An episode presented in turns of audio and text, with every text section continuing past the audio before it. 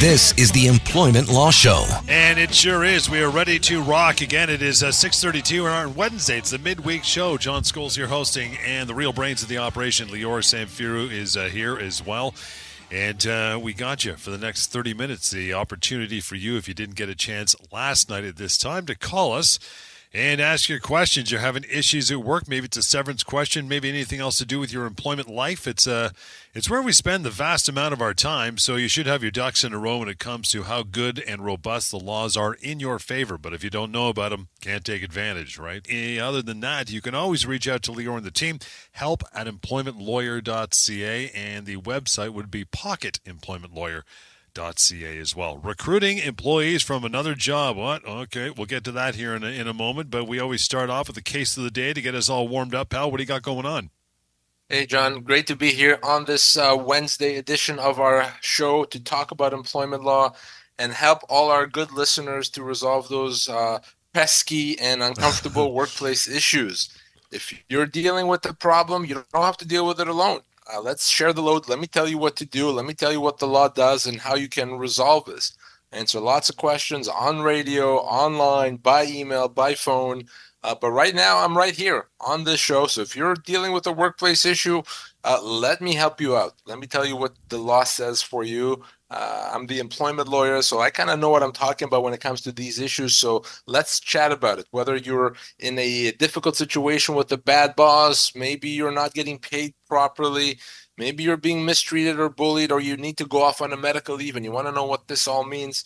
Let's chat about it. Let me tell you exactly what it means and what's legal and what's not legal. And of course, beyond the 30 minutes of this show, not going anywhere, you can always reach me by phone or email We'll give you that contact information throughout the show. But let's uh, let's chat. Let's uh, mm. let's talk about those issues. But case of the day now, John. You've heard me say many many times on this show that if you need to be off work, you can tell your employer with a doctor's note that you yep. need to be off, and your employer cannot demand to know the particulars of your condition. That's right. Well, this employer that I'm tell you about obviously didn't get the memo.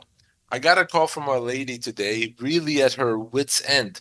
She provided a doctor's note some time ago to her employer saying that she can't work for medical reasons. Well, this employer says, not good enough. We need to know why. Okay, hmm. well, she goes back to her doctor, comes back with another note that says that she needs to be off because of mental health reasons. Not enough. Employer oh. says, we need to know more more information. Okay, she goes back to the doctor, says uh, uh, she needs to be off because of mental health reasons that are caused by her son's a serious medical condition. Well, guess what? Still not enough. This uh, employer says, "Well, we now need this the son's medical records oh, to figure out the, whether he's really uh, settle down." Exactly. oh. So she gives them the son's oh. medical records. Well, John, believe it or not, it gets worse from there. The employer then says, "Now we reviewed it, and we don't really think you need to be off. We think it's just a preference."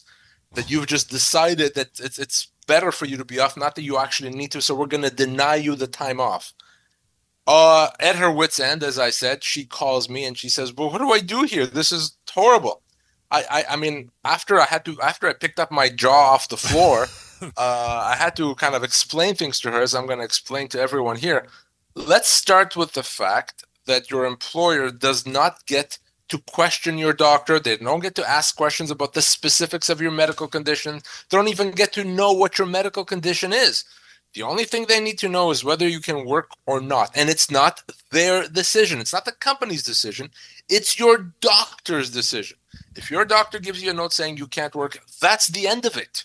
There's no questioning it. There's no demanding more information. There's no assessing whether your doctor is right or wrong. If your doctor says you can't work, that is it.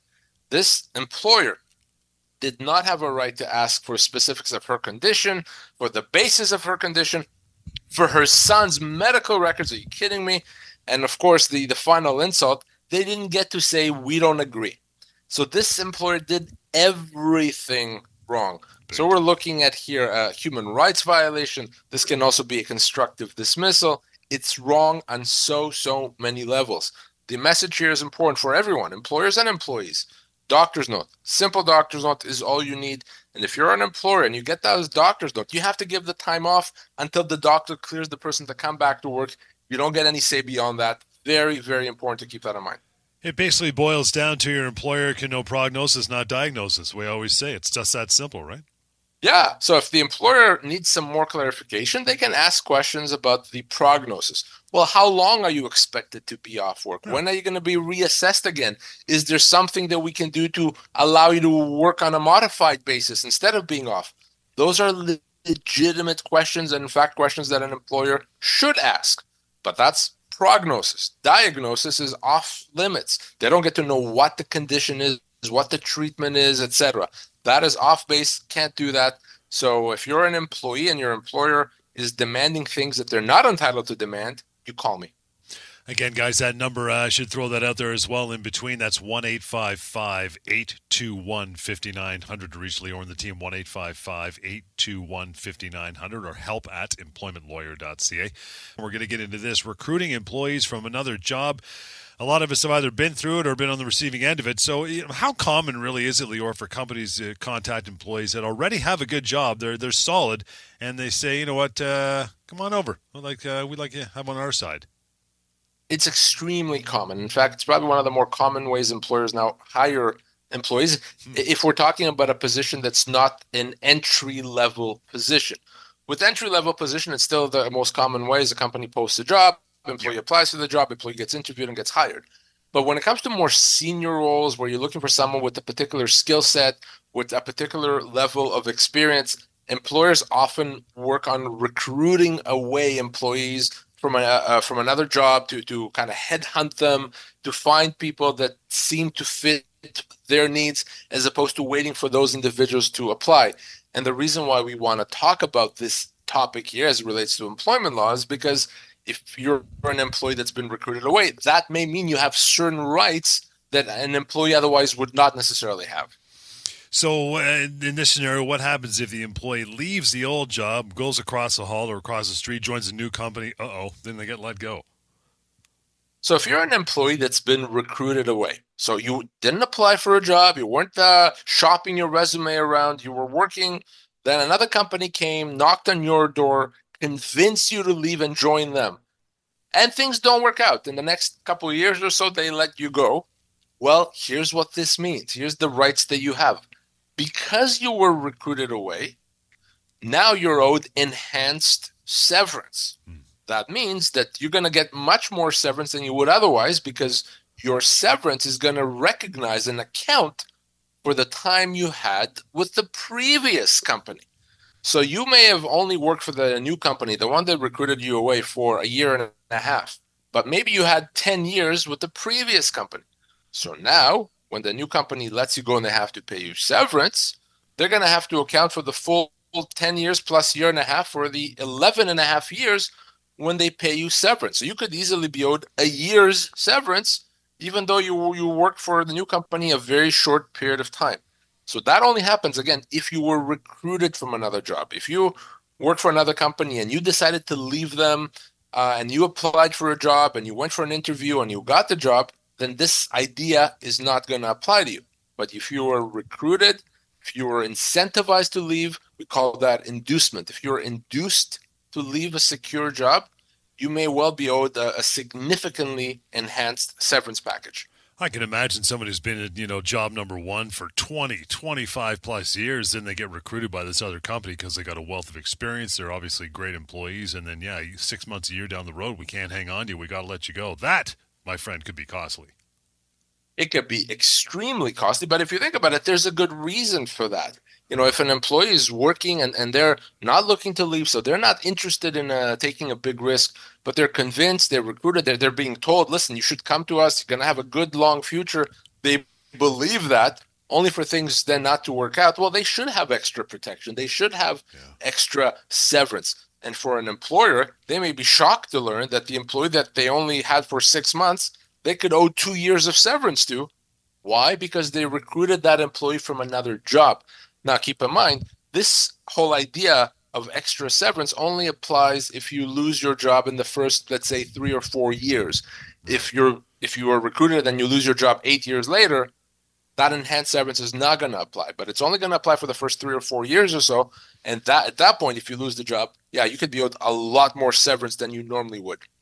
Got to uh, get in a little deeper into this topic after we take a short break. I want to remind you that we get some emails uh, coming along as well. We'll try to dive into those. We continue the Wednesday night edition of the Employment Law Show. Rolls on. Stay with us. Welcome back to the Employment Law Show. Some of the best conversations take place when Lior is talking to you outside this half hour uh, during the other parts of the week, and that's is 1 821 5900 or help at employmentlawyer.ca. A lot of the things we talk about on the show you have reference to at pocketemploymentlawyer.ca. Great website designed just to make you smarter, educate you really simply. It's anonymous, of course, it's free, obviously. And you'll also have access to that severance calculator. We often bring up severance on the show, and you think, God, how did Lior do that in his head? Well, he's done it for so many years, but you can be just like him by going to pocketemploymentlawyer.ca and taking that out for a, uh, for a spin. Being recruited from uh, you know a nice solid job by another company, we're doing the ins and outs of that particular. Uh, uh, situation, Lior. You did mention just before the break about protection. So, how can employees, how can they protect themselves if they leave one company to another? Because you know, there's a lot of trepidation involved when you decide to take the plunge, right? So you've heard me talk about employment agreements many, many times. In fact, we I think we were talking about it earlier this week about employment agreements and what to watch out for, etc. Well, that employment agreement becomes that much more important if you are about to leave a secure job because someone recruited you from that job. So you want to be very, very careful. You don't want to agree to terms that can can hurt you and that can take away your rights. For example, you don't want to agree to a term that limits your future severance. Why agree to that? Remember, I told you that you're owed enhanced severance potentially. So you're going to give all that up by uh, signing on an agreement that limits that, that, that could cost you tens, maybe even hundreds of thousands of dollars. Terrible idea. Don't agree in an employment agreement to be on probation. So think about this you're working in a secure job, another company comes to you, knocks on your door, and they say, We really want you to come work for us, please, please, please. Okay, you say, Fine, I'll go. And then say, Now you're on probation? Ridiculous, right? So never agree to a probationary term if you're going to be leaving a secure job. Never do that. Don't agree to terms that allow the company to change your job or change your pay, change your hours you want to be very careful. And guess what? Because you're leaving a secure job, because you're recruited away from another company, you have tons of bargaining power. The company wants you. They wanted you so bad that they recruited you. So you can absolutely negotiate these terms. So very, very important to not just sign off on the agreement because you're happy with the salary. If the salary is good, that's wonderful. But there's other things equally or even more important than the salary that we have to watch out for. So if you're accepting a job, you've been recruited away, you're looking at that offer of employment, you call me, you let me see it. Uh, you want to protect yourself by not agreeing to bad terms, and that means you have the full protection that the law provides. So let's flip that scenario around. You're an employer. You want to protect yourself uh, with a new employee's left another job and they're joining your company. What do you do? So everything I just said, do the opposite. if you're the employer, if you're an employer and if you're going to recruit someone away from another job, you definitely want them to sign a comprehensive and an airtight employment agreement. You want them to agree to terms that make it clear that if you let them go, their severance is going to be limited. You want to give yourself all kinds of flexibility to make changes to the job if you need to. So, the single most important thing for an employer, not the employee, for an employer to do always is an employment agreement especially so if you're going to be recruiting someone from another job. At that point, that employment agreement becomes absolutely vital. And employers often get upset uh, because they realize, oh my God, I had this employee that we recruited for six months. Now we have to pay them 18 months severance because we recruited. That's wrong. That's ridiculous. That's terrible. The laws are crazy. Well, no, you could have protected yourself with an employment agreement. If you chose not to, it is that's that's on you, right? Right. So, depending on your perspective, an employee, you don't want that comprehensive employment agreement. You want to negotiate terms that are that are good for you. If you're an employer, you want that employment agreement to say as many things uh, to give you rights. So that agreement, from your whichever perspective you look at it, from the perspective of the employee or the employer, extremely, extremely important. I guess at that point it becomes a, a bit of a, a, you know tennis match and negotiation between the two parties, right? Give and take a little. Absolutely, and and yeah. but I, I, think in a situation like that, the employee really has the power. Uh, if, yeah. if the employer is so excited to have someone that they found, they recruited from another job, they're going to be willing to make some concessions. So always remember that if you're an employee, and, and uh, this is always true. It doesn't matter if you apply for a job, you still want to pay extremely close attention to that employment agreement, but many more times so, tenfold, if in fact you've been recruited away from another job, it becomes absolutely vital. What if a company now there's a there's a, like like a middleman? Say they're using a headhunter, and they don't even know if the employee was recruited for another job. They thought it was just like a fresh kill. I mean, what happens in that case? Yeah, and and oftentimes you know you get candidates through a recruiter, and you don't even know necessarily how the recruiter found them. Well, here's the problem for you as the employer: if your headhunter recruited someone from another job for you, you may not have even realized that you're still liable for that enhanced severance because the headhunter is your agent. So it's if you're a, an employer, you want to again utilize that employment agreement, and you want to ask that headhunter, "How did you find this candidate? Did you recruit them? Did you knock on their door? Did they contact you? Were they eager to leave? Did you have to convince them? What did you promise them?" Right. Uh, sometimes, by the way, recruiters may make certain promises. Oh yeah, in this job you'll get a pay raise after six months. You'll get a massive bonus. Well, sometimes they say that not necessarily knowing if that's true. So if you're the employer, you want to be very clear with that recruiter. What did you promise to them? Uh, and and if it turns out that they made some promises that are not in line with what you're planning on doing as the employer, make sure you let that employee know. You correct that. Put that in writing. Same thing for the employee. If your headhunter that, that, that recruits you makes you certain promises, those are worth nothing unless you get it in writing. If the headhunter says, "Yeah, yeah, this is the type of job you can make a fifty thousand dollar bonus in," uh, that's amazing. You got to get that in writing. Otherwise, it's just words and they mean nothing. So, very important to always have stuff in writing. And an employer, you have liability, even if the person comes to you through a headhunter. Could you imagine promise a fifty thousand dollar bonus and not double checking? That would be funny for making Americanos. Time, that seems man. a little steep. Happens all the time though, uh, where there's certain promises that are made. Oh yeah, you know the, the the owner is planning on retiring, so you'll be in a position to take over. Okay, well unless you get something in writing, and it's meaningless. So always, always in writing. Yeah, did I mention the owner's 27? He's not going to retire yeah, exactly. for 40 years. Uh, I want to get to a call. Want to slide in a quick email first. So, uh, Barry, thanks for saying so long. It says, guys, my colleagues and I just found out that the company we work for will be shutting down at the end of the month. The owner of the company told us that because there are only five employees in the whole thing, well, we don't get severance. Is that right? You know, I get questions like that or versions of it every single day, often multiple times a day. Well, no, that's false. That's wrong. That has nothing to do with reality. The size of the company, the number of employees, the, the company's payroll has nothing to do with your full severance entitlement. So, yes, of course, uh, Barry's going to be owed severance and his colleagues are going to be owed severance. And depending on the usual factor, their age, their position, the length of their employment, they could be owed as much as two years' pay, two years of severance difference. So whether you work for a company with two employees or 2,000 employee, yes, you're going to be owed severance if you lose your job. Absolutely. Let's get to uh, David's been standing by patiently. Hi, David. Good evening. How are you, pal? I'm well. How are you? Good, sir. What's on your mind? Well, I just have a quick question. I'm a little bit, um, I'm kind of, I mean, I'm the father, and I have a 20 year old daughter who's got on with the City of Toronto Parks and Rec about four years as a summer camp uh, worker, Monday to Friday.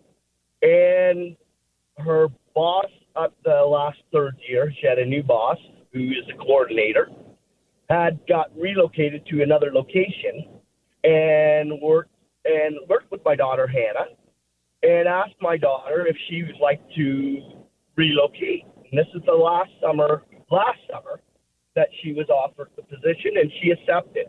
And this summer, she went and became um, a coordinator, and she was promoted, and she got a six dollar raise as a coordinator supervisor. And there was another girl there too, who was also a supervisor.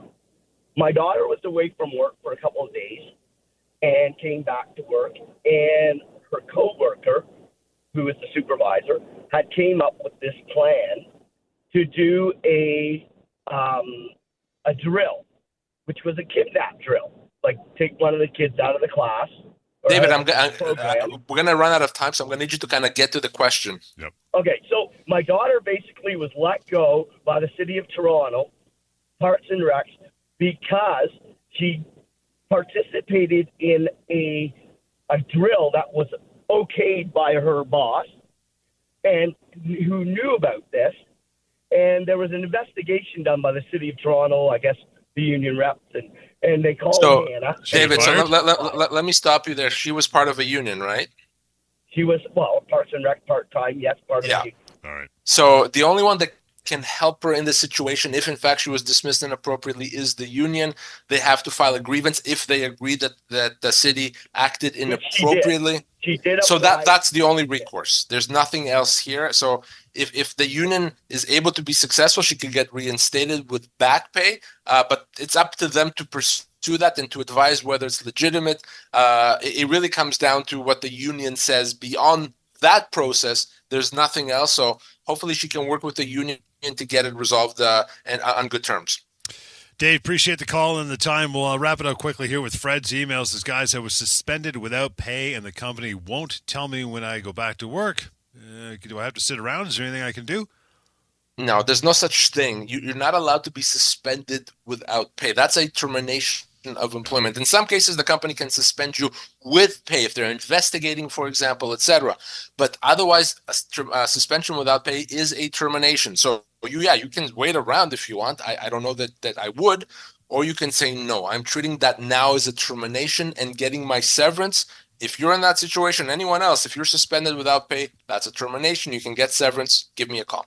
And with that, we are done like dinner. So go have yours, and we'll be back in here tomorrow night as well. In the meantime, you got some questions? Bring bring them on tomorrow at six thirty, and we'll rejoin you once again. To reach out to Lior now and any other time, one eight five five eight two one fifty nine hundred is the number. Email we use help at employmentlawyer.ca, and that website again. Go there first, called pocketemploymentlawyer.ca. We'll catch you tomorrow night right here at six thirty on the Employment Law Show. Enjoy the rest of your night.